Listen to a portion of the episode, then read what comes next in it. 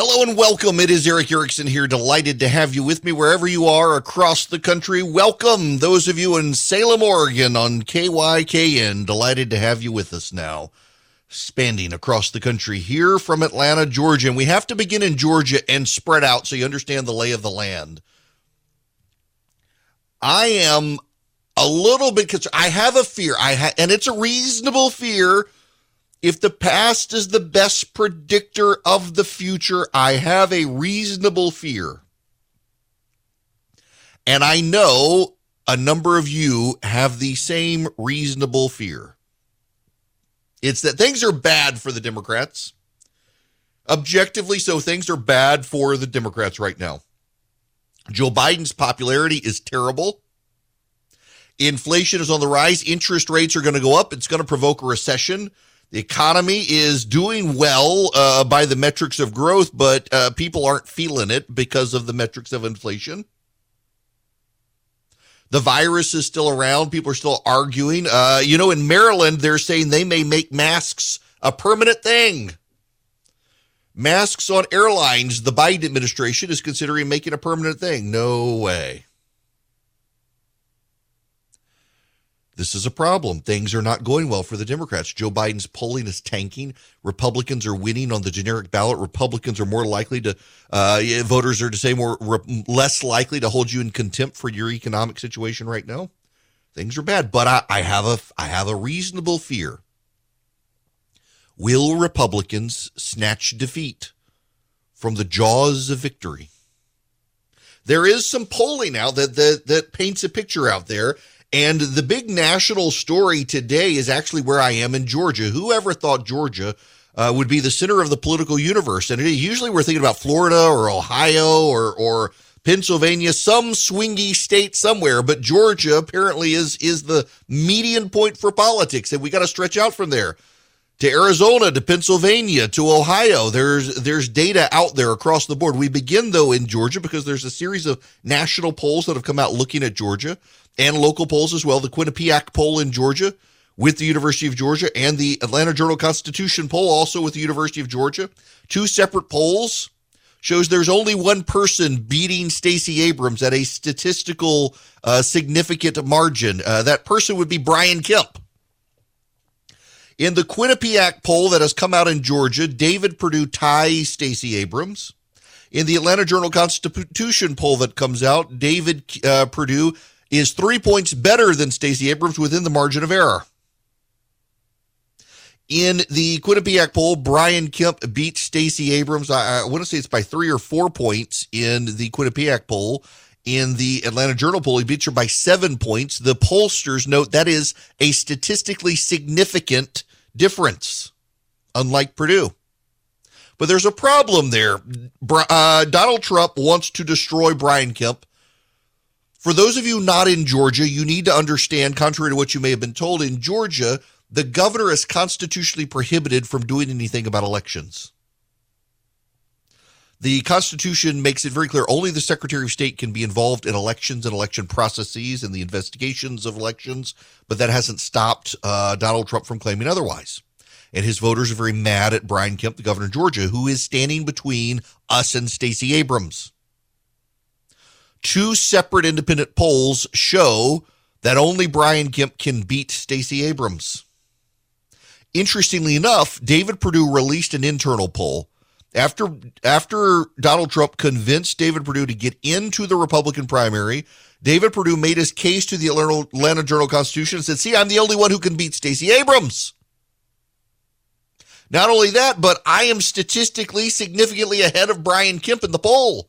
If you take David Perdue's polling, his own internal polling he was proud of, and you compare it to the Quinnipiac poll and the AJC poll, there's been an absolute collapse of support for David Perdue. David Perdue had himself beating Brian Kemp 46-36. In the AJC and the Quinnipiac poll, he's now losing. There's been an 11-point shift to Brian Kemp away from David Perdue based on his internal polling, and a 10-point collapse for David Perdue. Based on David Perdue's own polling, it's his own polling. I'm not making this up. It's not someone else's poll. It's David Perdue's poll. When you take it And then you take either the Quinnipiac poll or you take the AJC poll. He's absolutely collapsed. But here's the problem, and this is where we get to, and this is how it becomes a national story, is that there's growing angst within the Republican ranks. Now, the AJC poll has Brian Kemp's approval at 48%. The Quinnipiac polling has it less than that and shows it's Republicans who are divided on Brian Kemp. Independent voters, moderate voters, suburban voters, conservative voters, they all like Kemp. But when you get to Trump supporters, they don't like Kemp. David Perdue is saying he can unite the party. But the way he's doing it is he's dividing up the party. The angst against Kemp has grown with David Perdue in. Interestingly enough, 10% of people say they're voting Vernon Jones. I didn't realize there were that many stupid people in Georgia, but nonetheless, I digress. Also, you should know, in the Senate race, Herschel Walker beats Raphael Warnock. Now, I sent it out an email earlier, and I read it wrong, that Warnock beat Walker by 3 points. Actually, Walker beats Warnock in the Q poll and in the AJC poll. Warnock, however, beats Gary Black, the Georgia Agriculture Commissioner, by 5 points. But the question is, who beat Stacey Abrams? We need to stop Stacey Abrams from getting to a national platform. And the way we stop that is to stop her from getting elected governor of a state. And the only person the polling says can stop her is Brian Kemp. Do Republicans in Georgia snatch defeat from the jaws of victory? There's a lot of concern in the polling, given the angst David Perdue has stirred up at the primary level. We got to stop it. This transcends Georgia, though, because it gets to Pennsylvania, and it gets to Ohio. It gets to Arizona. We need to pick up Arizona and Georgia to take back the United States Senate, and we have to hold Pennsylvania and Ohio and Wisconsin, and we potentially can. In Arizona, Mark Kelly is not polling well. He loses to a generic Republican.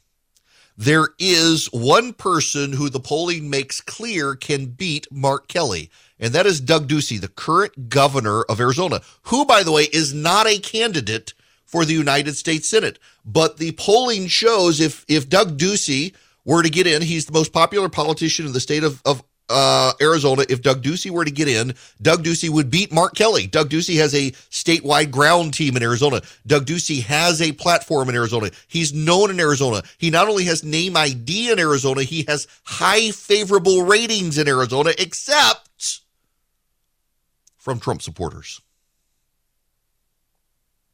Interestingly enough, in Georgia, general election voters are more likely to vote against someone who has Trump's support than support him. 49% say they're less likely to vote for a candidate who Donald Trump supported. 30% say it doesn't matter. The minority comes from those who say it would support.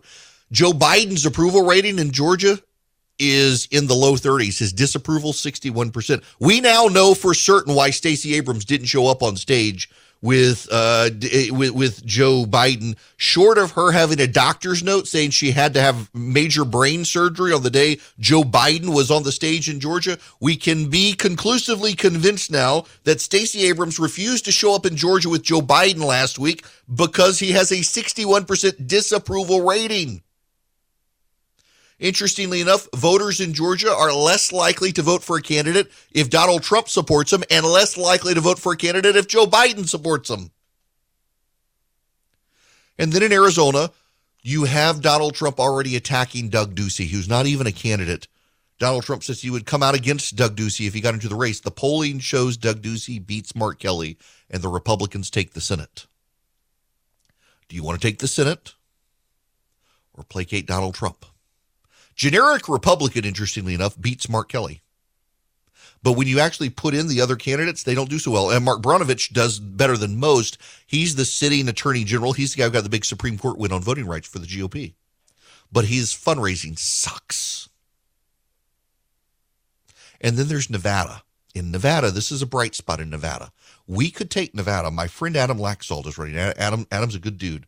known him for a while. Donald Trump supports him. The Club for Growth supports him. The Republican establishment supports him. Nevada, with Adam Laxalt, may be the only real race in the country where everyone from Trump across the board supports one candidate, Adam Laxalt. They've rallied to him, and the Democratic candidate there is in real trouble. If we pick up Nevada and Arizona and Georgia, we get room for Susan Collins and Lisa Murkowski to go wobbly, and we still do great. Then there's Ohio. You know, early on, I said I'd support Josh Mandel. I've known him. He's a nice guy. He was the state treasurer, but dude has gone off the rails. It's an embarrassment. His campaign is an embarrassment. And he's just out there just flailing about. It's the weirdest thing. I'm rather embarrassed to see the insanity in Ohio. There has not been a ton of polls about the Ohio race. The last one had Josh Mandel at 21, J.D. Vance at 15. Then you've got Gibbons, Timken, Dolan, and Marino in there, but that's a poll from December. Mandel up 6, but now there's more polling that suggests that the race is pretty well tied across the board with people, and Mandel and J.D. Vance are destroying each other in just painfully awkward stage performances. Josh Mandel has the backing of the Club for Growth. His campaign, though, is just it just seems off the rails. We've got to hold Ohio. We need the best candidate in Ohio. Now, there are other candidates stepping forward in Ohio, and I don't know a ton about them. But I do think it's interesting. You've got other candidates who are trying to avoid the let me perform for Donald Trump's endorsement. You do need to understand that part of this is a performance for Donald Trump's endorsement, that they really want support. Matt Dolan is a candidate who's just come out in Ohio. I don't know anything about him. This isn't an endorsement, but I'm actually kind of intrigued by his take. Instead of trying to show that he is a populist, anti-establishment candidate, he's actually making his whole campaign about jobs and China. We are in a cold war, this time with China. And it's not just being fought on factory floors, because China wants to dominate the world economically and militarily. Washington has caused this, and Joe Biden's weakness makes it even worse. My priority in the U.S. Senate is to defeat Communist China. They're bringing back our jobs and renewing our strength in the world. Our economic and national security depend on it. I'm Matt Dolan, and I approve this message. His message is conservative with results. I don't know him, but he's not beclowning himself on the stage. And listen, I'm actually really intrigued with J.D. Vance. And I know Josh Mandel. I've known him for a while. I'm intrigued with J.D. Vance, who was someone who, kind of like me, didn't support Trump in 2016, with more gusto than I would ever muster, is suddenly advertising himself as a Trump guy. You know, in Arizona, there's Blake Masters, who is, they're both with what Peter Thiel, which I just find very weird, is Peter Thiel, who can't run for president because wasn't born in this country. Is he trying to get people in the Senate to advance his policy? I don't know. It's just very weird. He's got a big super PAC out. I suspect that's going to become an issue. Then in Pennsylvania, you've got Dr. Oz. You know, Sean Parnell, who I thought was an intriguing candidate. I didn't realize about his personal baggage. Sean Parnell is out. Dr. Oz has come in. Dr. Oz would be a terrible candidate. You know, he ran this thing the other day where he was in some market, and he says, I found out Pennsylvanians are patriotic. You mean you're just now, you want to run for the Senate of Pennsylvania, you're only now finding it out? Some multimillionaire or billionaire CEO has jumped into the race. A lot of Republicans are excited about this guy. I forget his name, but they're breathing a sigh of relief. They may have a credible Republican candidate running in Pennsylvania. This is Pat Toomey's seat. He's the incumbent. He's retiring. Candidates matter. Candidates really matter. This looks like it's going to be a wave year for the GOP, so a candidate who's not polished can still win. In Georgia, Herschel Walker is now in two public polls, beating Raphael Warnock. He's going to be the Republican nominee. In Arizona, Mark Kelly loses to generic Republican. In Pennsylvania, the Republicans, they seem to be tied in generic balloting with the Democrats for the Senate. That's great news in Pennsylvania, given the background there. In Ohio, the Republicans still have an edge if they don't destroy themselves in nasty races. We can't snatch defeat from the jaws of victory. It's time for Republicans to recognize we got to put our big boy pants on so that we can take this back and stop the Democrats and stop Joe Biden. He's going to get a Supreme Court pick. Will he get another one? Will he get more picks? If we control the Senate, we can stop it. But we got to get united, and we've got to start realizing that, sometimes we have our preferred candidate, and our preferred candidate may not be the candidate who's going to win. Can we rally to someone who's not our preferred candidate who has a chance of winning? And also, Donald Trump, can you stop trying to destroy the people the polls show actually are the ones who can stop people like Mark Kelly and Stacey Abrams? Please, for your own agenda's sake, stop trying to destroy the good candidates. Hello and welcome. The phone number is 877-973-7425 if you want to be on the program. This hour of the program brought to you by First Liberty Building and Loan. Wherever you are nationwide, if you're a small business and you need access to loans where a lot of banks are saying no, reach out to First Liberty. They can help you get to yes where a lot of banks are saying no. Their website, firstlibertyga.com, firstlibertyga.com. They can help you nationwide. Let's go to Jerry on the phones. Welcome to the program. Jerry, how are you? Hey, I'm doing well. Thank you, Eric. Hey, I got a quick observation and then a question for you. What the left is really good at when it comes to Supreme Court justices is that they know exactly how their judges are going to vote. And if you look at their history, I'm just going to use two examples. I think Ruth Bader Ginsburg was the former NOW, National Organization of Women's lawyer. Thurgood Marshall was the NAACP's lawyer. It seems like these guys go to organizations that they truly believe in, ask them who their attorney is, and they know this person's going to fight and vote. However, does the right finally realize that this consensus of we need 60 to 70 votes to get this person passed, do they finally understand how the game is played, or are they still going to play just... I actually think that they do. I saw, for example, David Axelrod pointing out how Republican nominees got so many votes, and someone shut him down and said, notice you stop before George W. Bush. Barack Obama wouldn't even support John Roberts, of all people. Yeah, I think the Republicans do understand that. And in fact, I think when you look at the latest crop of Trump judges, Gorsuch, Kavanaugh, and Barrett Kavanaugh, maybe not exactly who you want, except you got to remember that the Republicans do have a slightly different strategy in there as well, in that they want to play a long jurisprudential game where we may not get a specific win on something, but we are shaping the long-term legacy of the judiciary. Now, a lot of you will say, well, that's nuts, because so are the other side with consistently voting progressive, except consider this. Antonin Scalia got the entire court, even the left, to embrace textualism, and that you actually have to read the text of the statute and figure out what the writers of the statute meant. And Elena Kagan gave him credit for that.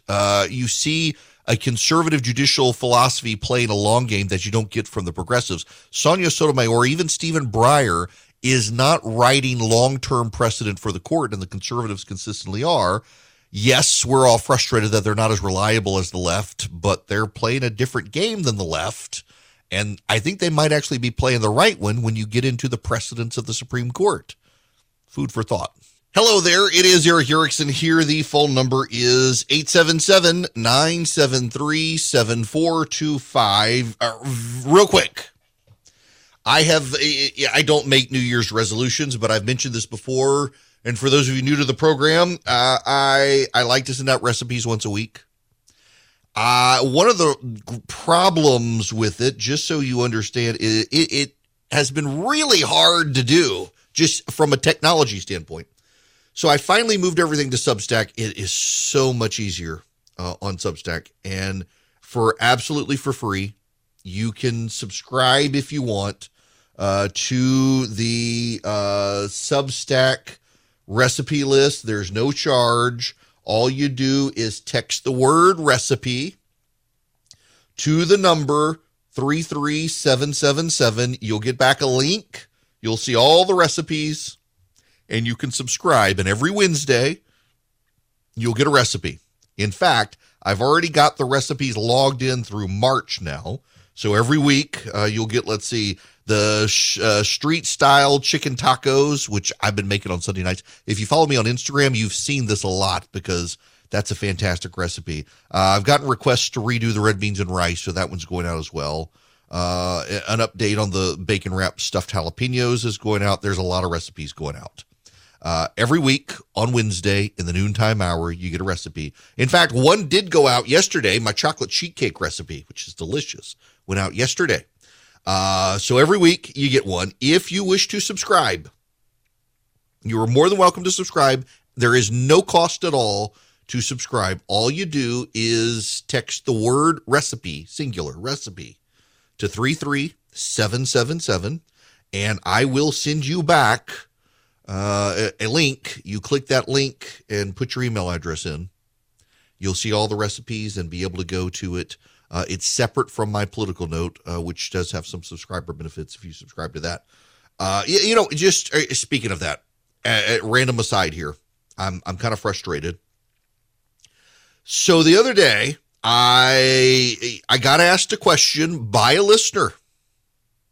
All I did was get asked a question by a listener, and I wanted to explain. The listener wanted to know why, in my view, having gone through seminary, why was the transgenderism that we see in the world today, why was it, in my view, incompatible with Orthodox Christianity? All I did was explain it.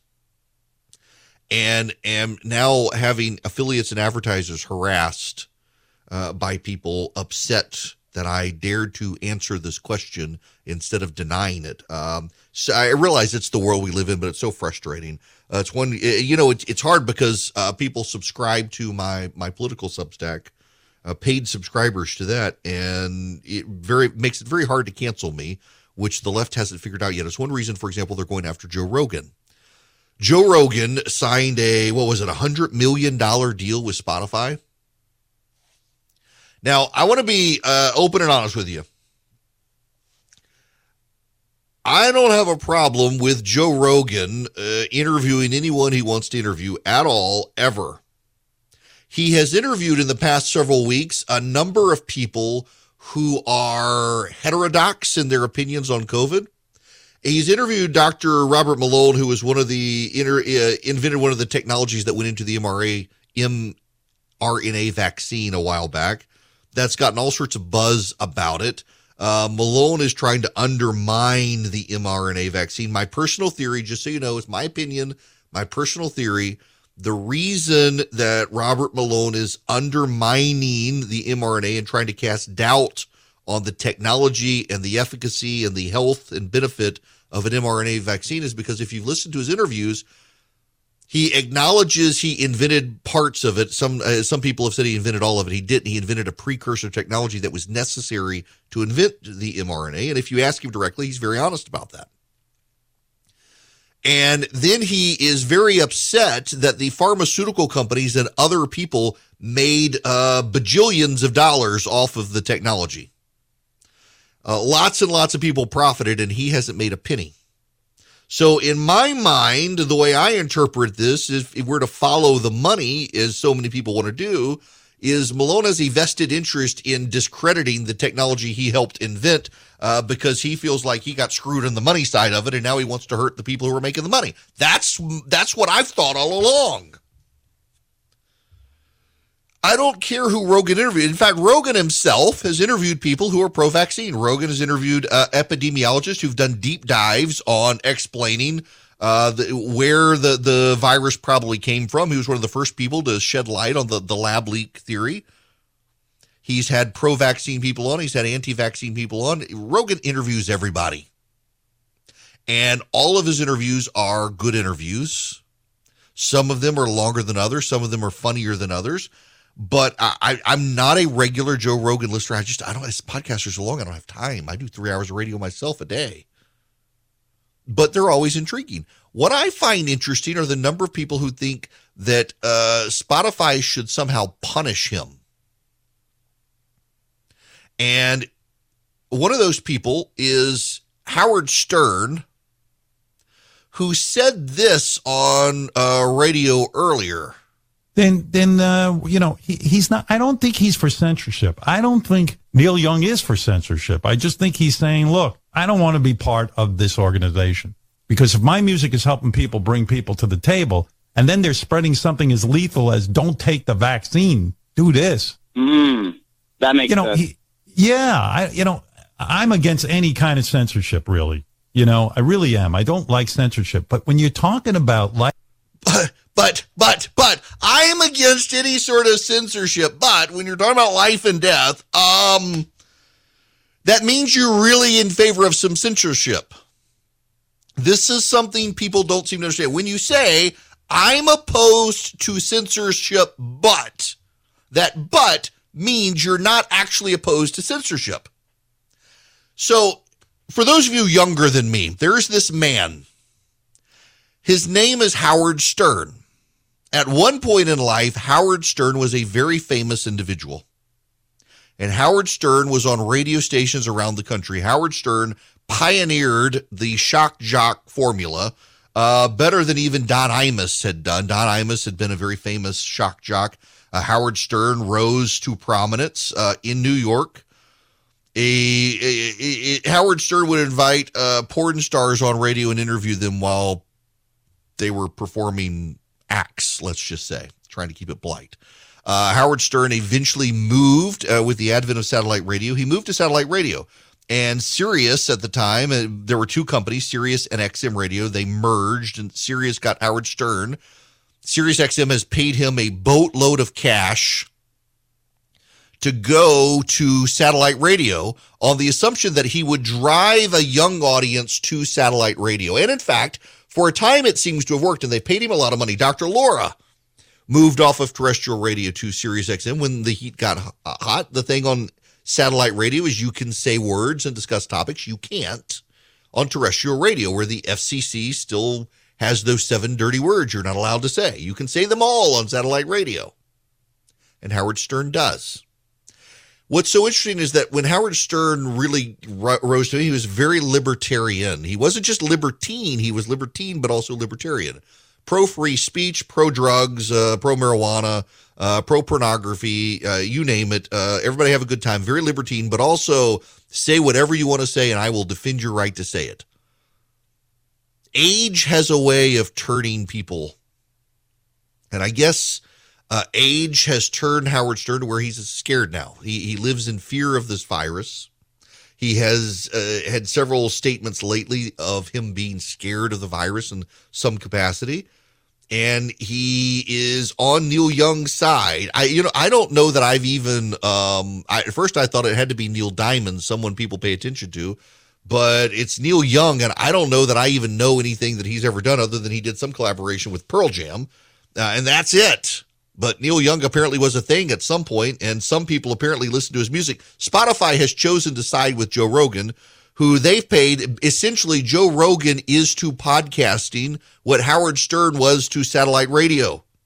Joe Rogan had his own platform, making lots of money off of lots of ads on his videos on YouTube and his own channel, his own podcast. And Spotify paid him a pile of money to become an exclusive on Spotify. Now, the reason Spotify did this is because of Apple. When the iPhone got started, really before the iPhone, when the iMac came out, Apple pioneered iTunes. And in part of doing that with iTunes, he then, Steve Jobs and Apple then allowed people to put their podcast URL on, or RSS feed on. You don't care about the tech side of it, but they made it very, very easy for people to access podcasts. But for Apple, there would really not be the podcast culture we have today. And Apple has never touched the podcast stuff. Nowadays, Apple is trying to make it easier for you to get subscribers and monetize your podcast. But by and large, Apple is just, you give us your RSS feed for your podcast. Anyone, anywhere in the world can pick it up. We make it very easy. And they did. And podcasting took off because of Apple. And Apple kind of did the absent landlord approach to it. Here's the platform. Y'all do it. We're going to step aside and let you do with it. Well, Spotify has decided to come in and buy up podcasters who have gotten very popular and move them exclusively to to Spotify to try to induce people to subscribe to podcasts. If you want to listen to Joe Rogan's podcast, you must now be a subscriber to to Spotify. In the same way, if you want to listen to Howard Stern, you must be a Sirius XM subscriber. And in fact, the Spotify deal for Joe Rogan in value is probably greater than the value that Sirius XM gave to Howard Stern. So maybe there's some jealousy there as well. Stern for years boasted about his deal with Sirius XM. The bottom line, though, is that SiriusXM is standing with Joe Rogan and allowing Joe Rogan to have his podcast and say what he wants to say.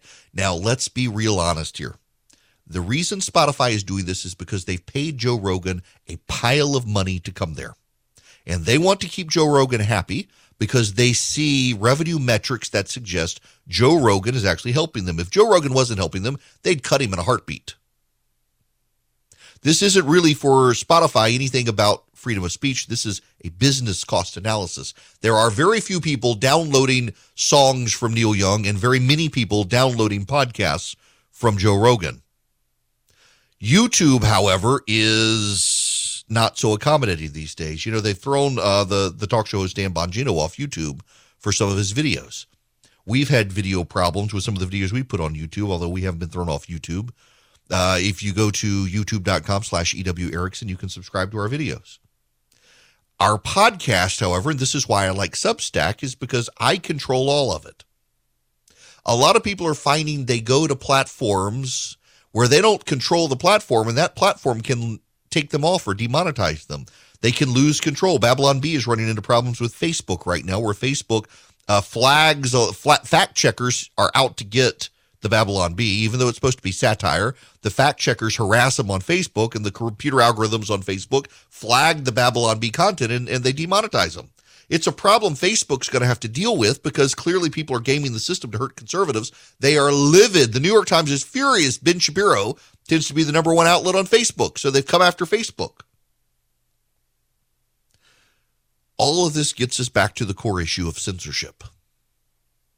And it is a really dangerous game that the left is playing here. They have become very illiberal. The illiberal left. When it comes to censorship and ideas and views, if you don't have the right views, if you don't have the liberally orthodox views, they come after you. So the other week, we had a listener call. And the listener just said, "Kid, I explained to him why so many people say that transgenderism is incompatible with Orthodox Christianity." And it's the very first chapter of the Bible. There's a word used there in Hebrew, bara. God creates. And the bara word means that God creates divinely in a way that you and I can. And so the Bible says God creates us male and female, and the word is bara, meaning you and I cannot create each other male and female. Only God can do that. And so transgenderism is therefore incompatible with Orthodox Christianity because we can't bara. We cannot create each other male and female. We cannot create ourselves male and female. And to the extent that people believe that they've been created in one body, but they're supposed to be the other body, that's the product of the fallen world and sin infecting us mentally and infecting us physically. It has nothing to do with God. It's sin. That has infuriated some people. And by the way, that actually is, whether you agree with the statement or not, that is basic Christian theology on the issue. It's indisputable that that's the case. But now people are trying to harass stations and advertisers of mine on the left for daring to say these things. We have arrived at a point in society where it is the left that has become very illiberal. And a lot of it, interestingly enough, if you delve into it, particularly with the Howard Stern, Joe Rogan stuff, it's fear. It's fear. They fear what people might do with that knowledge. And so they, on the left these days, are guiding themselves by fear. They fear the virus. They fear you might get the virus. They fear they might become infected with the virus. There's a poll out yesterday I meant to get to that people who are vaccinated and boosted have more fear of getting infected than people who are not vaccinated. Think about that. The people who've done everything they can to stop getting the virus are living in more fear than the people who never did anything to stop getting the virus. They're governing themselves with fear, and their fear is being translated into censorship. and the silencing of others. That's not a way to build a healthy society. And this is overwhelmingly, yes, it happens on the right, but overwhelmingly, this is a product of the left right now, where the left has become illiberal because of their fears. They're not living by faith, nor are they living responsibly. They're living scared to death, and they hate the rest of us because we're not scared. One of the groups that's not scared out there is Patriot Mobile. They actually are putting their money where their mouth is and supporting conservative causes. They want you as a customer to help them generate even more profit so that they can generate even more money for the conservative movement. They're a great company. You get 5G, data, voice. You can get all they use the same cell towers that all the big companies use, so you don't have to worry about the quality of service. What you do to get free activation and great discounts is go to patriotmobile.com/Eric, patriotmobile.com/ERICK. You'll get free activation using my name. If you don't want to do it online, you can call them, 972-PATRIOT, 972-PATRIOT. They've got 100% U.S.-based customer service. Tell them I sent you. You get free activation. If you're an NRA member, you get a discount. If you're a teacher, you get a discount. A veteran first responder, you get a discount. Large family, multiple lines, you get discounts, great savings, great company, patriotmobile.com/Eric. Hello there. It is Eric Erickson here. The phone number is 877-973-7425. If you're on the phone, just be patient because I got a minute here. It's not enough time to do justice to any of your phone calls. Have you all heard of the site Zillow? Zillow is a real estate site where you can go look at houses. I've noticed this phenomenon for a while when I just try to keep up with property in different areas, and property is getting gobbled up so quickly. And there is now a problem with Zillow, where Zillow's near-term fate hinges upon a market balance we've never seen before. They have been doing essentially what almost becomes house buying, where people can get into the Zillow algorithm, see what's coming for sale, and the houses immediately get bought, and then they can get flipped. And realtors have been having a hard time competing against the Zillow situation, where people are on Zillow, some are running algorithms, and it's part of why the housing market is as tight as it is these computer algorithms and corporations buying up houses to turn them into rental properties. And now, because there's such a shortage, it's actually impacting the company that really helped pioneer this algorithmic based search. We're in a political shift in this country and a political realignment. I think we're in a cultural and technology realignment as well, in ways most people don't understand, where we've invented technologies now that were great at first, but now we're all being controlled by algorithms in ways that actually cause inefficiencies to perk up. And we're going to have to rethink what we're doing with the algorithms. It's 2022, and guess what? Nothing still makes sense. The whole world seems to be going crazy right now, and banks have gotten really skittish at helping small businesses. They're perfectly happy to help the giant businesses, but what about you? You're a small business. You got to buy a building or build a building, or you need a big loan for a fleet of vehicles to grow your business, and the banks are giving you a hard time. Check out my friends at First Liberty Building and Loan. They can help you nationwide, wherever you are. If you're a small business and you need access to loans, let's say $500,000 and up, First Liberty can do it. They've been doing this since the early 90s. The Frost family are friends of mine. They're committed Christians, and they're great business people, and they are committed to small businesses. Reach out to them. FirstLibertyGA.com is their website. FirstLibertyGA.com. Spend 10 minutes with them. See if they're a good fit for you. See if you're a good fit for them. They want to help you get to yes, where the big banks are saying no. Nationwide, they can help you if you're a small business. FirstLibertyGA.com is the website. FirstLibertyGA.com.